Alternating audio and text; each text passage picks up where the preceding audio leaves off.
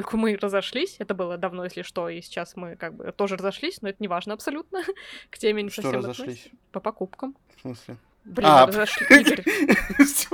До свидания, Игорь. Я вообще не понял, куда разошлись, куда, чего. Все понял. Накупили кучу всего, я понял. Да, не заставляй меня, приехавшую в 8 утра, объяснять э, термины.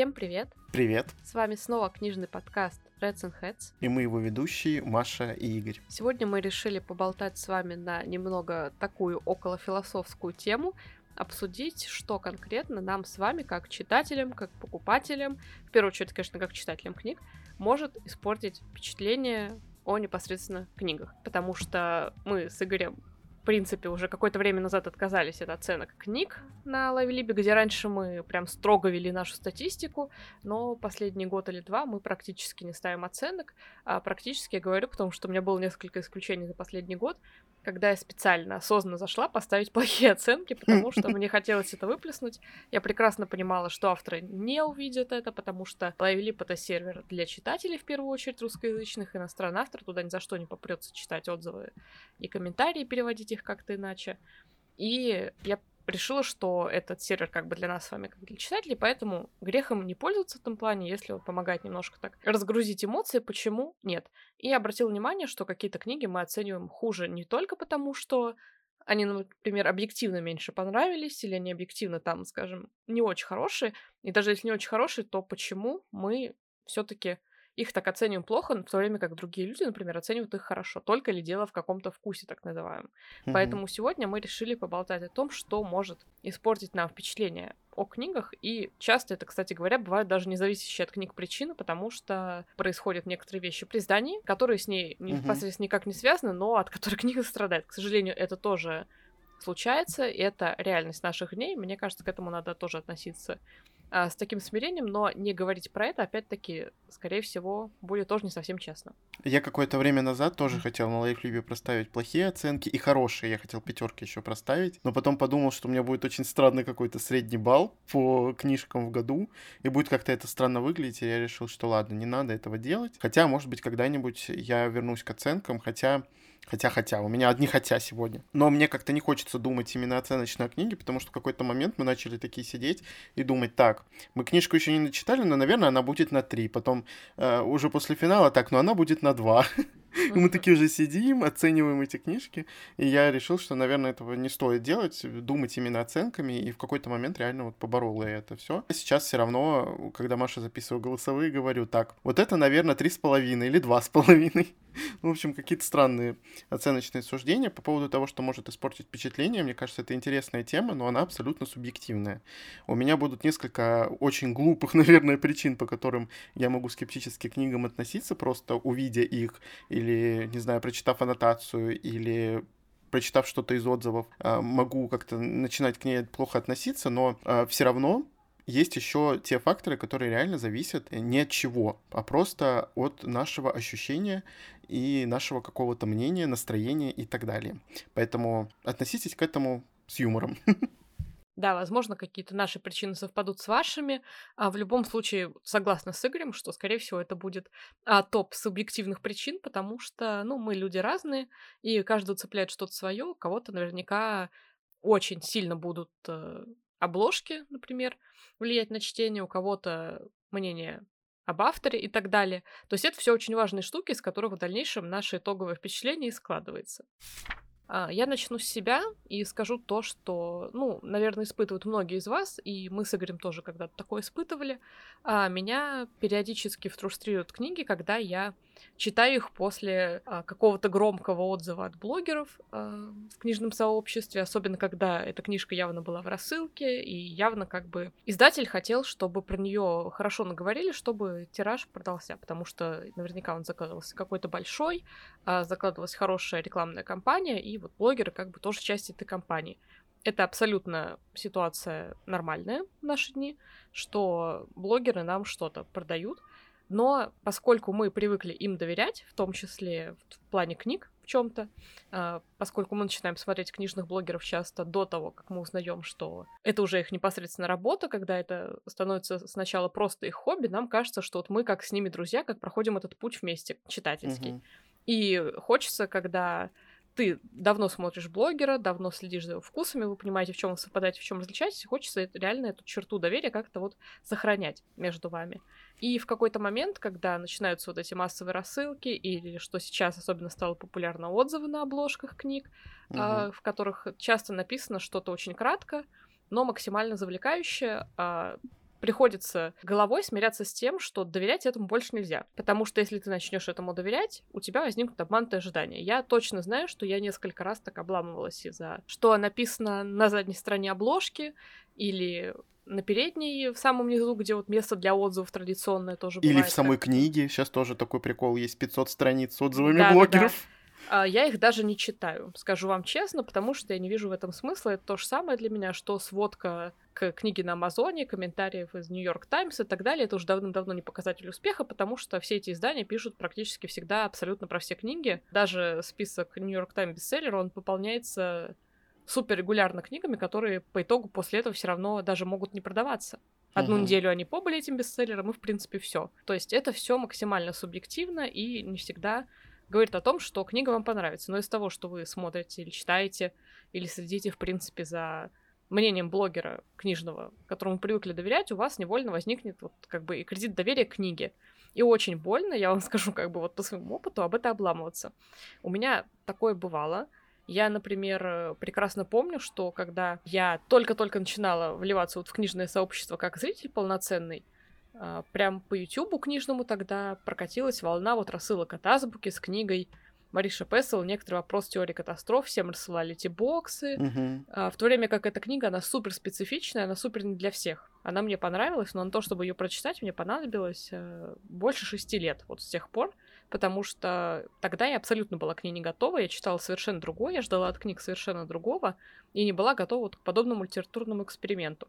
Это буквально, как вы знаете, а, современная история, но она написана очень умным человеком, очень эрудированным, которая провела огромную как бы работу перед написанием книги. Это очень сложный, вот, ну, скажем так, текст. Это не просто а, сюжетная какая-то вот книжка, где есть одна линия повествования фэнтезийная какая-нибудь в очень простеньком мире и так далее. Это прям а, труд, я бы сказала даже. Не хочется лишний раз тоже вам возвеличивать Маришу Пессел, но так и есть. Это не та книга, которую, вот, мне кажется, можно разослать всем книжным блогерам и сказать, просто ее хвалите, просто показывайте и так далее. Я уверена, что очень малое количество людей на самом деле ее тогда прочитала, но показать как бы было нужно. А, то есть претензий как бы к людям не имею, потому что это их работа, но доверять их отзывам на обложках я перестала, и более того, меня сейчас это раздражает, когда мы тратим, издатели в данном случае, тратят место на вот такие вот отзывы, чтобы как бы привлечь читателей. Когда вы заходите в книжный магазин, если вы не смотрите ни YouTube книжный, никакие другие соцсети, вам эти имена и никнеймы ничего абсолютно не скажут. Зачем uh-huh. помещать для вот простых читателей это на обложке, я не понимаю, потому что на самом деле на них тоже стоит ориентироваться. Хоть они не основная, может быть, целевая аудитория, может быть, действительно наконец начали издатели ориентироваться на именно сообщество книжное, которое сидит в социальных сетях все-таки, но, на мой взгляд, для людей абсолютно, вот для которых чтение это просто чуть-чуть часть жизни, основное хобби у них другое, и интересы другие, а читать им просто нравится все что угодно, это абсолютно ничего не скажет. Зато кого-то, вот как в случае со мной, ведет в заблуждение или создаст неправильное ожидание по отзывам, в то время как эти блогеры, вы даже не знаете, читали они или нет. никто mm-hmm. свечку не держал, никто не может знать. Может быть, они, как Стивен Кинг, который продал право на отзывы на обложке, даже не читают эти книги и просто пишут что-то хорошее, чтобы от них отстали, но зато поместили их отзыв на обложку. Мы этого не узнаем. Мне еще поражает однообразие всех этих отзывов. Там имена меняются, а слова вообще нет. То есть там какое-то ограниченное количество слов, естественно, нельзя, нельзя поместить там, не знаю, какое-нибудь эссе на тему книги на обложку или где-то внутри, но они реально все одинаковые. Просто ты посмотришь на все книжки, они одинаковые. Зачем? Но на самом деле хотелось бы сказать по поводу немножко отзывов. Меня тоже частично это раздражает, и оно может как-то испортить впечатление книжки, потому что э, это началось совершенно недавно когда наши издатели стали присылать еще в виде рукописи книжку, то есть текстовый документ, иногда до редактуры, иногда уже после редактуры. Первые книги, которые вот там были, мне кажется, люди просто радовались, восхваляли эту книжку из-за того, что она к ним попала в руки до издания, что они вот попали в список тех людей, которые книгу прочтут до. И, соответственно, эмоции, ожидания уже от книги, они завышены, и она им нравится как будто бы больше. Это, мне кажется, такой человеческий чисто фактор, и поэтому доверять вот этим отзывам я тоже не очень э, так могу, и я даже реально тоже их не читаю, потому что они серьезно все одинаковые. Как раз я назову в следующей своей причине книгу, которая как раз-таки попала ко мне в руки из-за этих отзывов и из-за того, что ее восхваляли очень сильно, но я согласен с Машей, что это не самая лучшая часть нашего книжного мира. Но я понимаю, почему это делают, потому что допустим, в книге, в которой список из 12 блогеров, вот прям я знаю такую книжку, где ты открываешь, а там прям несколько листов, несколько листов бумаги, естественно, которая сейчас у нас типа в дефиците, посвящена этим блогерам, которые вот написали маленькие очерки а, на тему этой книжки. И это странно, это сразу как-то настраивает на скептицизм по отношению к книге, ну, у меня, по крайней мере, точно так. И эти блогеры просто будут рассказывать об этой книге, и они будут ее пиарить, показывать, потому что их имя в этой книжке, и, соответственно, у издательства есть, или у пиар-менеджера кто там, или бренд-менеджер, кто там это все делает, у них э, есть ожидание, что из-за этого будет больше продаж книг, вот и все. И поэтому это не самый лучший реально фактор. Мне он не нравится. Теперь хотелось бы перейти уже к моей причине. А, по которой мне может не понравиться книжка или могут у меня как-то поменяться к ней отношения, не знаю. Это, наверное, самый главный фактор, когда я не испытываю никакой вообще эмпатии по отношению к персонажам или к миру. А, когда мне абсолютно все равно, что будет происходить с героями на следующих страницах, 100, 200, а, там, не знаю, до середины книжки, до конца, и вообще, что будет происходить с ними в следующей книжке, если это цикл. К сожалению, такое случается очень часто. Я бы не сказал, что по отношению к героям я прям очень сильно к ним привязываюсь постоянно им сопереживаю. Очень редко такое случается, когда вот я прям болею за персонажей, когда они мне очень сильно нравятся, но есть персонажи просто, которые тебе приятные, за которыми тебе интересно, с одной стороны, следить, ты вроде как э, к ним не привязан, но все равно тебе приятно читать. А есть книги, в которых тебе абсолютно эти персонажи не то, что даже не близки, они как-то выписаны, не знаю, по шаблонному, по канонам какого-то жанра, когда они абсолютно никакущие, то есть у них есть какие-то черты, которые авторы добавили для того, чтобы, допустим, книга понравилась какой-то аудитории. И я прям это сразу же чувствую, это потом еще как раз э, будет отсылка к следующей причине. Я это чувствую, мне это не нравится. И я хочу назвать такую книжку, которая как раз-таки еще и пострадала в лично в моих глазах именно из-за этих отзывов, о которых говорилось ранее. Это «Королевство моста». Джейн... Господи, я забыл даже, как ее зовут. Не буду автора называть, ничего страшного. Она не заслужила. Дэниэль Л. Дженсен, кажется, ее зовут, все, я вспомнил. Книга, с одной стороны, меня заинтересовала тем, что там есть мост, который разделяет два больших континента и который, по сути, является целым королевством. И также через него переправляются разные, не знаю, разные всякие вещи. И еда в том числе, и какая-то амуниция, и оружие, и так далее. То есть он связующее звено, очень важное. И мне показалось это очень интересным, что есть вот такой вот феномен, грубо говоря, в этом мире в виде этого моста, потому что сами даже жители не знают, откуда он появился.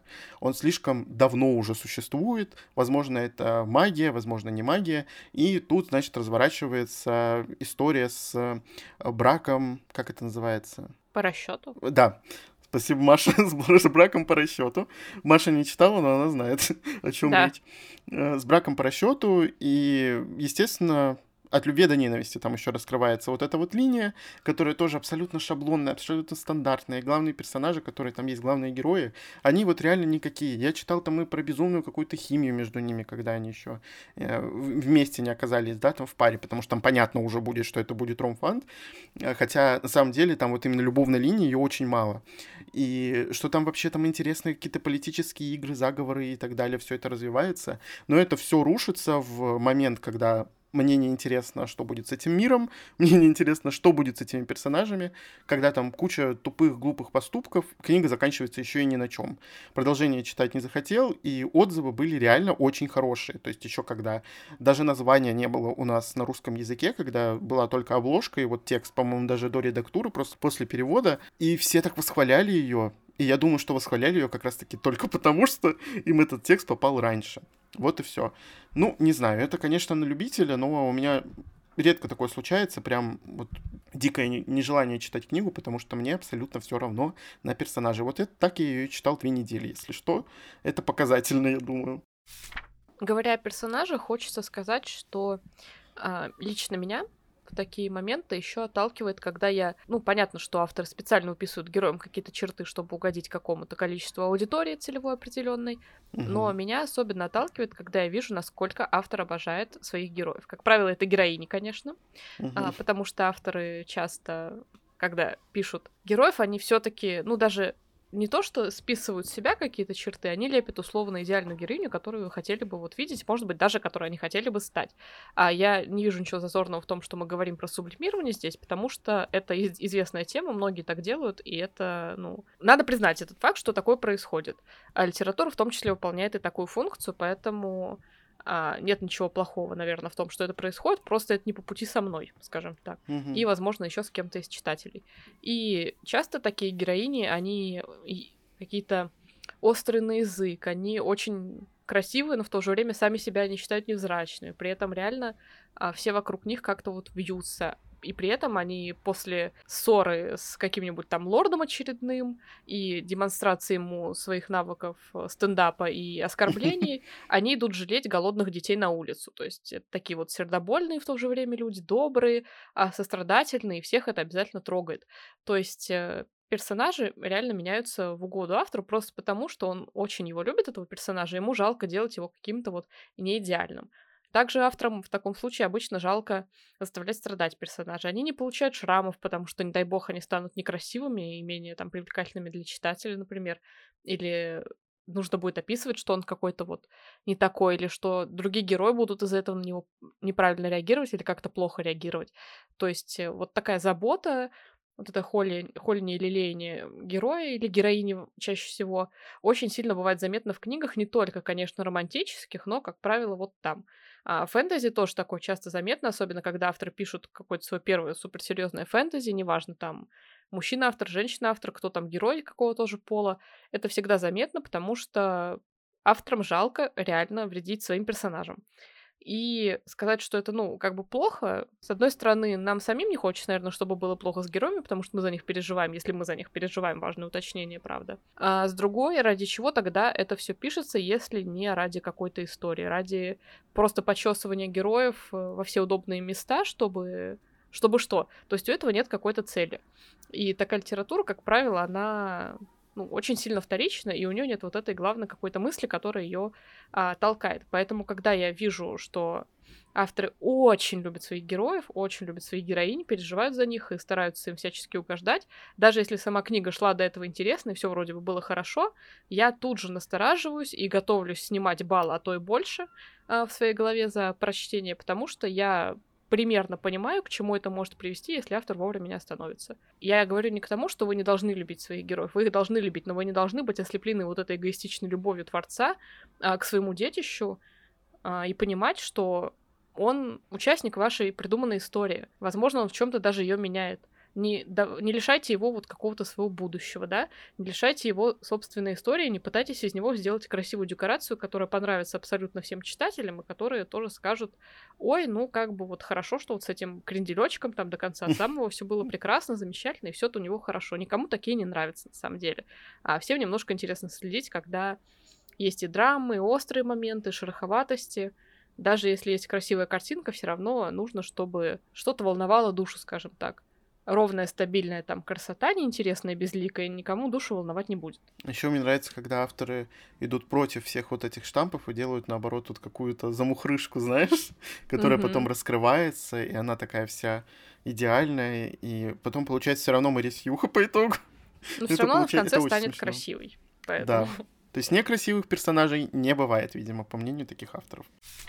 Следующее что я хотел бы сказать. Я, наверное, к этому пришел вот сейчас, когда прочитал одну из книг, которая мне тоже не очень понравилась. Я хотел бы сказать про перегруженные миры, э, перегруженные повествования, которые часто, бывает, встречаются, наверное, у неопытных писателей, потому что они хотят в свой текст запихать очень много всего, чтобы не показалось, что мир скучный, что мир неинтересный, и поэтому они решают, что надо добавить все туда, что есть сейчас, там, допустим, если это касается фэнтези, что есть в фэнтезийных мирах. Вот все, что приходит на ум, мы пихаем туда. Согласуется оно, не согласуется друг с другом, неважно.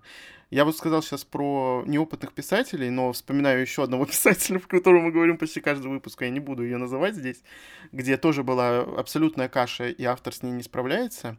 И мне это очень сильно не нравится, потому что а, все-таки даже под каждый вид, допустим, сверхъестественных существ, как будто бы нужна либо своя какая-то предыстория, либо а, что-то четкое, чтобы мы представили, что с этими существами было до, что с ними сейчас, что с ними будет после. То есть не бросать их как-то на не знаю, на перепутье какой-то, на обрывочных каких-то линиях в финалах книг, и потом не раздувать по итогу книжку на тысячу страниц, чтобы объяснить, что в этом мире происходит. Чтобы было понятно, я вам назову книжку. Это недавняя прочитанная книга Дарк Роуги.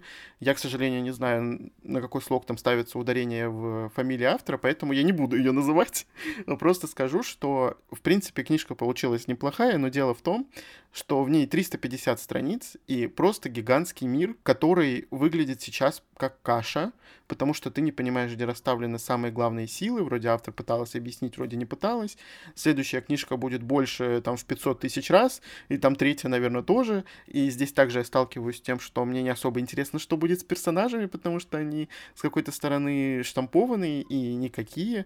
Не хочется, конечно, ругать сильно вот прям наших авторов, которые только-только начинают приходить на рынок, но все равно на книжный рынок имеется в виду, потому что здесь есть и эльфы, и орки, и гномы, и дворфы, и драгоны, не драконы, драгоны, и просто люди, которые могут э, магичить, которые не могут магичить, ну, то есть они не обладают никакой магией, и демоны при этом есть, и какие-то параллельные миры там есть, как, с которых могут кто-то там может вылезти из порталов, и куча всего, и руны еще к тому же, потому что только ими управляется магия.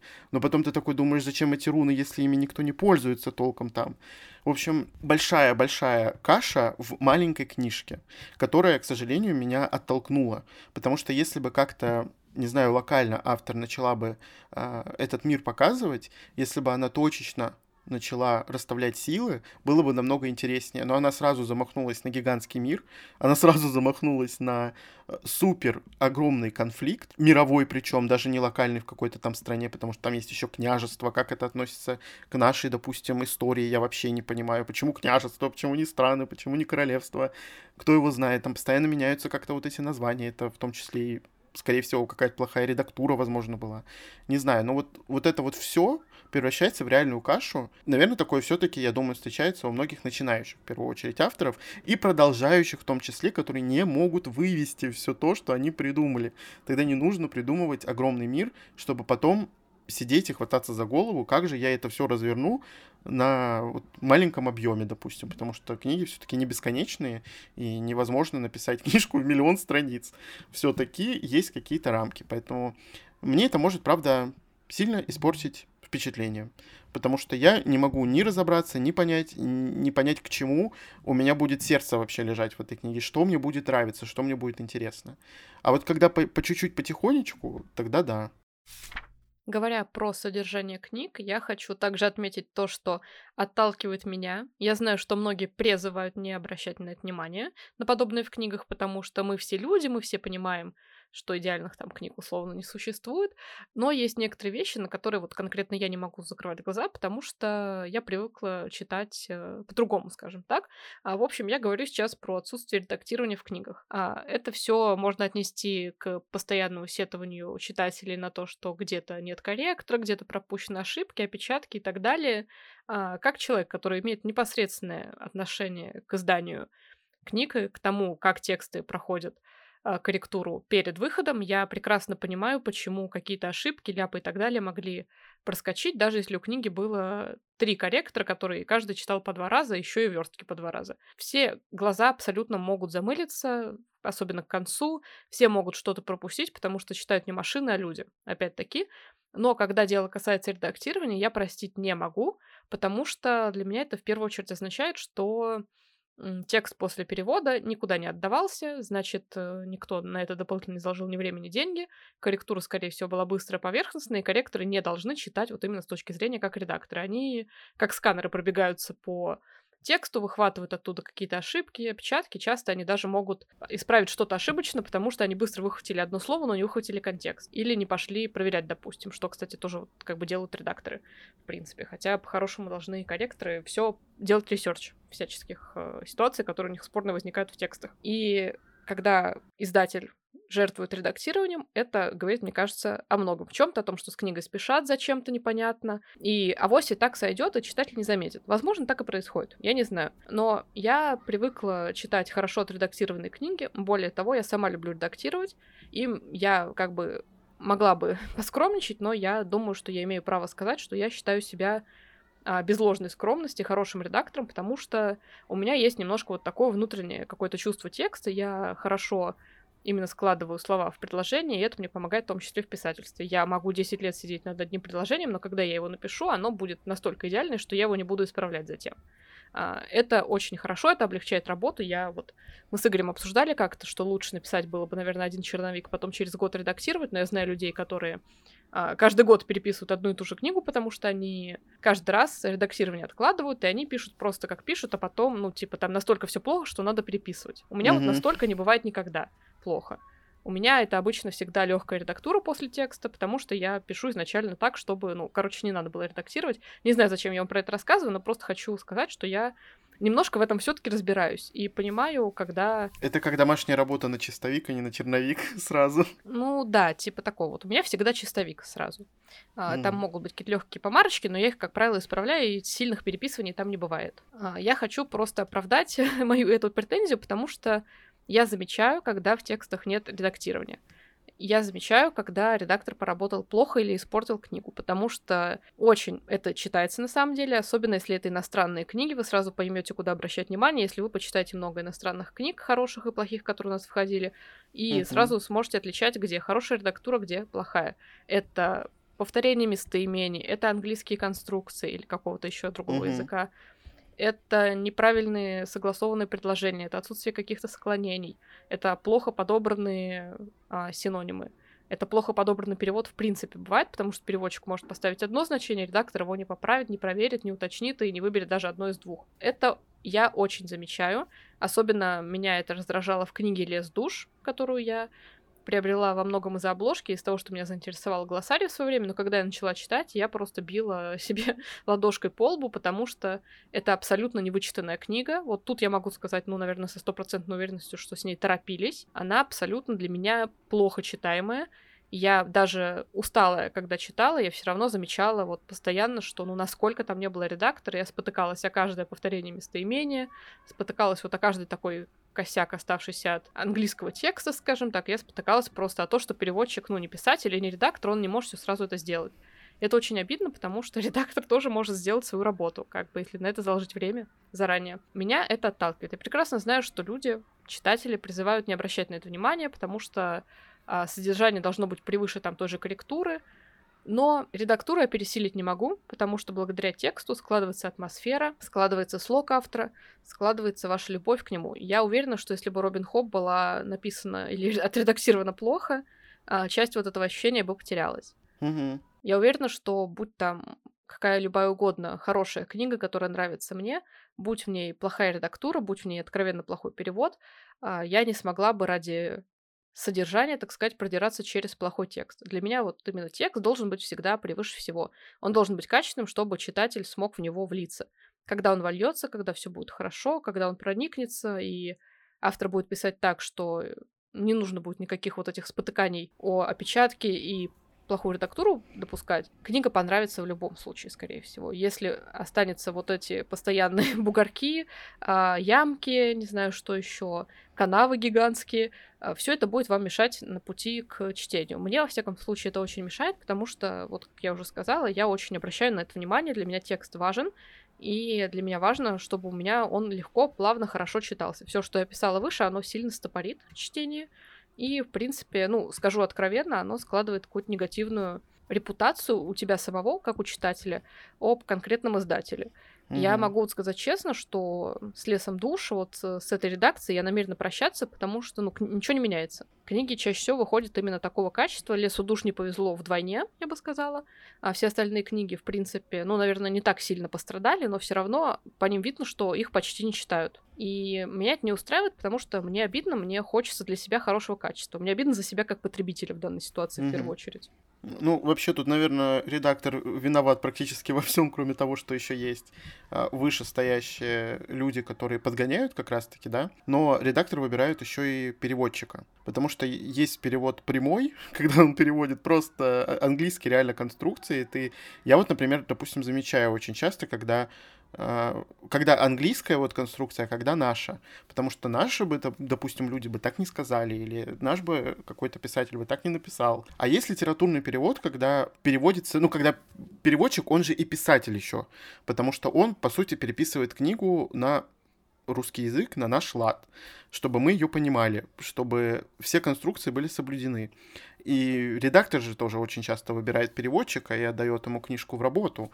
И поэтому, если приходит текст э, вот в таком виде, как лес душ, а тебе сказали, надо его выпустить вот сейчас, я думаю, что, естественно, никто читать это не будет, э, потому что, ну, у каждой редакции, давайте будем честны, разные цели. Вот. И это, к сожалению, все отражается на книгах, на том, что мы с вами получаем. И правда, очень жалко книги, которые, возможно, были бы неплохими, если бы их перевели и отредактировали хорошо.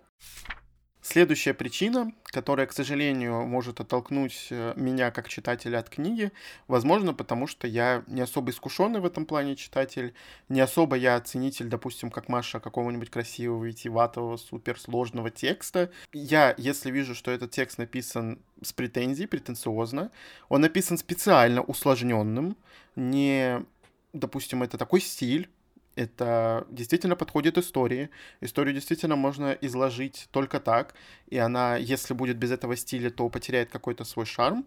А, в таком случае это действительно возможно, что текст надо усложнить, но если текст претенциозный, если он усложнен специально, мне он сразу же начинает не нравиться. Как я понимаю, что он усложнен специально, когда какая-то простая история с простыми истинами, с какими-то простыми сюжетными поворотами и так далее, написано вот таким сложным текстом, сложным языком, специально, чтобы, я не знаю, либо показать свое величие, либо показать свою эрудицию, потому что я думаю, что Мариса Пессел даже специально усложняла текст. И по моим ощущениям, ночное кино мне испортило как раз-таки впечатление именно ну, от этой книжки, именно вот это, потому что он написан очень странно, этот роман. И еще один роман, который я хотел бы привести в пример, это «Кожа» Евгении Некрасовой. А, история вообще сложная на самом деле, она со сложной тематикой. А, там говорится в первую очередь и о расизме, и обо всех этих прилежащих темах. И плюс там главные героини меняются кожей. То есть это уже понятно, что это нереалистичная история, а просто автор ее высказала вот таким образом. Но, честно говоря, мне было сложно слушать этот текст, потому что я понял, что я могу только слушать его, но это тоже было сложно. Там прям реально много стиля в этом тексте, который мне очень сильно не понравился, и если бы книга была бы написана иначе, она мне понравилась бы больше.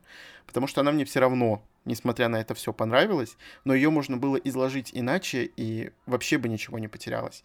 Или хотя бы точечно использовать тот стиль, который она выбрала, автор именно, а, при написании своей книги. Реально, когда я вижу, что простое предложение сложено совершенно мозгодробительно, мне сразу не хочется читать книгу, потому что я не знаю, зачем я должен продираться через этот текст, если тут я и так вижу эту историю, и если я могу получить удовольствие от более простого текста, и он для меня будет лично выигрышнее. Но это дело вкуса исключительно. Я напираю именно на те книги, которые ничего бы не потеряли, если бы этого стиля бы не было. Допустим, если бы Улис был бы написан совершенно иначе, если бы он написан был бы просто, он бы потерял весь шарм. Вот в данном случае а, про это можно сказать, что здесь оно оправдано. Но в случае, когда это не оправдано, я просто теряю даже интерес к этой книжке, к сожалению. И, возможно, многое упускаю, конечно, но все равно. Ну и хотелось бы шлифануть, так сказать, то, что портит впечатление от книгах, опять очень субъективной вещью, опять не совсем зависящей именно от текста, который находится внутри. Но поскольку книга это не только текст, это, в принципе, все, из чего она состоит, и даже все, что происходит после ее выхода, это тоже часть вот какой-то, мне кажется, процесса книги.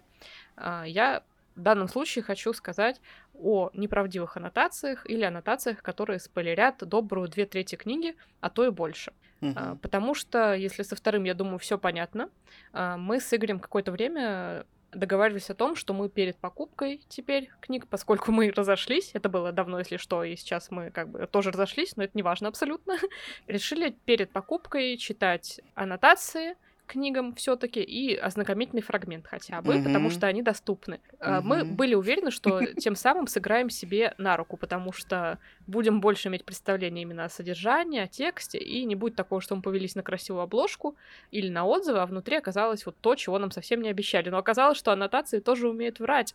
Mm-hmm. И в случае, когда пересказано две трети книги, это вредит в первую очередь ну, тому, что вам неинтересно читать историю.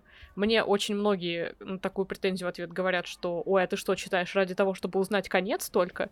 Ну, как бы, естественно, нет. Но не стану скрывать, что для меня вот повороты, которые выписывают авторы, то, что они держат некую вот часть сюжета в загадке, и потом потихоньку из тумана это все уплывает, это, ну, как бы тоже часть шарма от прочтения книги, это тоже часть интереса. Uh-huh. И когда тебе этот интерес прерывают очень жестко на корню, потому что тебе сразу пересказывают все, что будет вот в доброй части, ты не особо понимаешь, ради чего читать. Потому что когда книга не особо интересная, может быть, когда там не сказать, что какой-то яркий пестрящий слог, что очень глубокий мир, особенно этим вот современная литература грешит, а тебе еще и все это рассказали, ты как бы, ну, задаешься вопросом, а ради чего, а что тогда остается? Потому что по аннотации, когда ты покупал, ты думал, что ну вот все, вот это вот зачин, а это оказывается реально две трети книги. И остается ощущение, что ты, ну, как будто вот потратил деньги ни на что, условно. Неправдивые аннотации, конечно, вредят больше, потому что они иной раз могут создать не то впечатление о книге и могут быть написаны чисто вот так продающе, чтобы, ну, вы подумали, что это вот э, что-то там попроще, что-то поинтереснее, подинамичнее и так далее. Например, э, мне Игорь дарил книгу Уны Харт. «Когда забудут мертвецы», и я вам хочу сказать, что аннотация, она, конечно, не, не лживая, потому что она описывает первые два эпизода, которые происходят в книге, но я хочу вам сказать, что это настолько не соответствует тому, что будет в дальнейшем, в плане, что по аннотации сложилось впечатление, что вот от этого вся история будет плясать. А оказывается, что первые там эпизоды, они как бы с одной стороны ключевые, но они настолько маленькие и незначительные на фоне того, куда там дальше пойдет история, что вы про них на какое-то время эти эпизоды вообще забудете и не поймете, нахрена оно, собственно, было нужно. Угу. А они описаны в аннотации как начало вот какого-то приключения, от которого все и пойдет. То есть это приключение, оно там основное, скажем так. Я не хочу снизить значимость от первых событий в книге Уны Харт, потому что, напомню, мне эта книга очень понравилась, и мне понравилось именно то, что она вот оказалась такой, какой она оказалась, что она необычная, но все абсолютно говорят, что она вот, ну, по аннотации они ждали совершенно другого, и по обложке, надо сказать, тоже. Тут угу. я как бы поддержу тоже людей, потому что и у меня диссонанс с обложкой и содержимым внутри. И даже вы, наши слушатели, писали, что вы совершенно не того ожидали от Уны Харт, и поэтому вам, например, не понравилось. Я прекрасно понимаю, почему, потому что аннотация обещает вот совершенно другое. Она, описывая просто эти два эпизода, она задает какой-то реальное янкадалтовское приключение, как будто по ощущениям, как будто герой mm-hmm. вот-вот там увидится. Ничего подобного, я вам отвечаю, не произойдет. Это совершенно другая история. Я не знаю, почему написали такую аннотацию, ну, как бы, абсолютно не про эту книгу, для нее нужно было другое. Это совершенно особенная история какая-то вот такая получилась, у которой свой темп, а, своя цель, у нее свое устройство. И надо это как-то вот показать, мне кажется, потому что по аннотации люди покупают книги, а начав ее читать, они поймут, что это совершенно не то, что это совершенно менее динамичная история, чем они ожидали, а что это не, не та гора приключений, которая упадет героям на голову сейчас и так далее. И, ну, они просто не дочитают, рискуют просто избавиться от книги, это неправильно. И мой пример с Сонной Харт, он просто, ну, такой, конкретный, я бы сказала. Это, естественно, не единичный случай, когда мы ожидаем от аннотации одного, книга оказывается другим. Это, скорее всего, не проблема книги, скорее всего, это проблема ее позиционирования и продажи. А может быть и не совсем проблема, потому что издатели знают, кому они хотят продать ту или иную книгу, но для меня, как для читателя, который идет именно за тем, про что он прочитал, это проблема. Я не могу от этого отказаться, когда в итоге все равно мысленно как-то пытаюсь оценить то, что я прочитала и что я получила. Ну вот когда запоют мертвецы, я Маше дарил только по обложке и по описанию. И все по аннотации. И я даже отзывов никаких не слышал, но, по-моему, то, что это неплохая такая интересная книжка. Я знаю, что Маша любит интересные книжки. Непростые такие. Не непростые, а с каким каким-то с каким-то шармом, с какой-то изюминкой. Мгм. Но то, что по итогу оказалось, когда она мне первый раз вообще рассказала, что там происходит, я, я думаю, вот это реально обман вообще ожиданий каких-либо. И это не есть хорошо, потому что это не играет на книжку все-таки так как люди идут за одним, получают другое, и, соответственно, ну, отзывы будут соответствующие. И как-то редактор там, вся команда, которая готовила эту книжку, могли бы об этом подумать. Ну и следующая причина, наверное, без... А нет, все-таки будет здесь пример или не будет, я не знаю. Сейчас пока буду говорить, я придумаю, будет тот пример или нет. Это когда я вижу белые нитки в книге. Не в прямом смысле слова белые нитки, которым переплетены книжки, а именно я вижу там, допустим, какие-то вещи, которые авторы делали специально. Я вижу, как написана эта история, то есть какой, допустим, был план у автора, а, каким образом э, он продумывал там сюжет, придумывал, выписывал какие-то сцены. И когда я вижу, из чего это состоит, мне это не очень сильно нравится, потому что я чувствую какую-то, возможно, искусственность в этом всем. И, соответственно, ну, какая-то нить у меня теряется с этой книгой, э, связь какая-то, интерес в первую очередь, да, я уже это сказал. И когда, допустим, они добавляют авторы, я имею в виду какие-то неестественные этой истории составляющие, вещи какие-то, э, которые были добавлены вот специально э, для чего-то. Допустим, часто мы говорили про какие-то социальные сейчас вещи, которые важны сейчас в обществе, и добавляются они специально и народно в книгу, и ты это видишь, и тебе это не нравится, потому что это искусственно, это не должно быть в истории. Приведем даже, ну, я приведу пример даже не только книги, а, допустим, какие-то сериалы, куда определенные компании специально впихивают какие-то вот составляющие, которые должны быть по всем канонам настоящим. И это, в первую очередь, по моим ощущениям, это все-таки белые нитки, ты видишь, из чего состоит история, и ты сразу относишься к ней уже именно как к истории, а не как будто бы к реальности, потому что, в первую очередь, э, когда мы читаем книги, мы хотим увидеть другую какую-то реальность. Даже если это фэнтезийная какая-то, фантастическая, все равно ты должен в эту книгу поверить как в что-то настоящее, а не придуманное. Ну, я, во всяком случае, когда читаю книгу, у меня больше связь с книгой, которую я верю, даже если это что-то реально нереальное. И какие-то такие негармоничные, абсолютно неестественные вещи, они реально выбивают тебя из истории. Ну, по крайней мере, меня. Почему я обращаюсь не пойми к кому. И вот эти нитки меня раздражают очень сильно. Наверное, все-таки приведу в пример а, манипуляции к читателям, по отношению к читателям, чтобы они, там, не знаю, заплакали, пожалели персонажа, или кого-то еще. Я недавно читал трилогию Эммы Скотт «Привет, доброе утро», которая называется «Потерянные души». Там очень большие книги, по моим ощущениям, для данного жанра. Это все-таки, наверное, что-то подростковое, какая-то подростковая социальная драма, можно, наверное, назвать, плюс, наверное, любовные романы. Мне совершенно не понравилось, что там эти белые нитки были видны вообще отовсюду, они просто торчали везде. Это и манипуляции, какие-то неестественные вещи, и слишком э, какие-то драматические ситуации, и ситуации, которые вообще абсолютно неестественные по отношению даже к нашему миру, потому что все-таки это происходит в реальности. Все это как-то нагромождено, и видно, что автор вот склепала из этого всего историю и выдала вот, ну вот как есть есть. Нате, берите. Из кучи каких-то клише, непонятно из чего, плюс она выбрала не очень приятный лично для меня вид повествования. Это все три книжки происходят в одно и то же время. Пересказывание одного и того же, переливание из пустого в порожнее. И вот это вот все, когда когда я вижу прозрачно эту книжку, как она писалась, до реально диалогов. То есть, допустим, я бы даже так написал, чтобы показать вот какую-то такую ситуацию. Но я не писатель, я человек, который э, абсолютно, наверное, в этом плане дилетант. Но я это вижу, и мне неприятно это видеть. Я не хочу такое видеть видеть. Поэтому я, наверное, буду поосторожнее с какими-то начинающими авторами. Хотя Эмма Скотт и вот эти вот книжки, это, это далеко не начинание. Это уже поздние работы, и скорее тут даже играет роль то, что у автора кризис какой-то истории, вот она поэтому решила это все туда запихать. Ну, может быть, конечно, кто-то со мной может поспорить, но я хочу закончить вот эту историю с Сэмой Скотт. Наверное, когда-нибудь я в Телеграме, может быть, расскажу э, вообще, с чего это началось и почему я так сейчас бомблю. Но меня это не радует. И в целом по отношению к любым историям, в том числе и фэнтезийным, эти нитки очень часто видны. И мне такое не нравится. Не знаю, как другим, но я не люблю видеть вот прям перед своими глазами то, как автор это все клепал. не создавал, а именно клепал, чтобы сделать историю. Ну и получился у нас такой, наверное, местами бомбящий немножко выпуск, или нет, но такой не особо расслабленный. А Мы подняли относительно непростые темы, я думаю, что многие, возможно, с этим не согласятся, а многие, может, согласятся. Опять же, такие это все субъективное мнение, отношения, впечатления, и то, что, возможно, бесит нас, может не выбесить вас. И, допустим, какая-нибудь аннотация, которая написана не так, как надо, а она может сыграть и в хорошую сторону, и с нами такое может произойти в целом.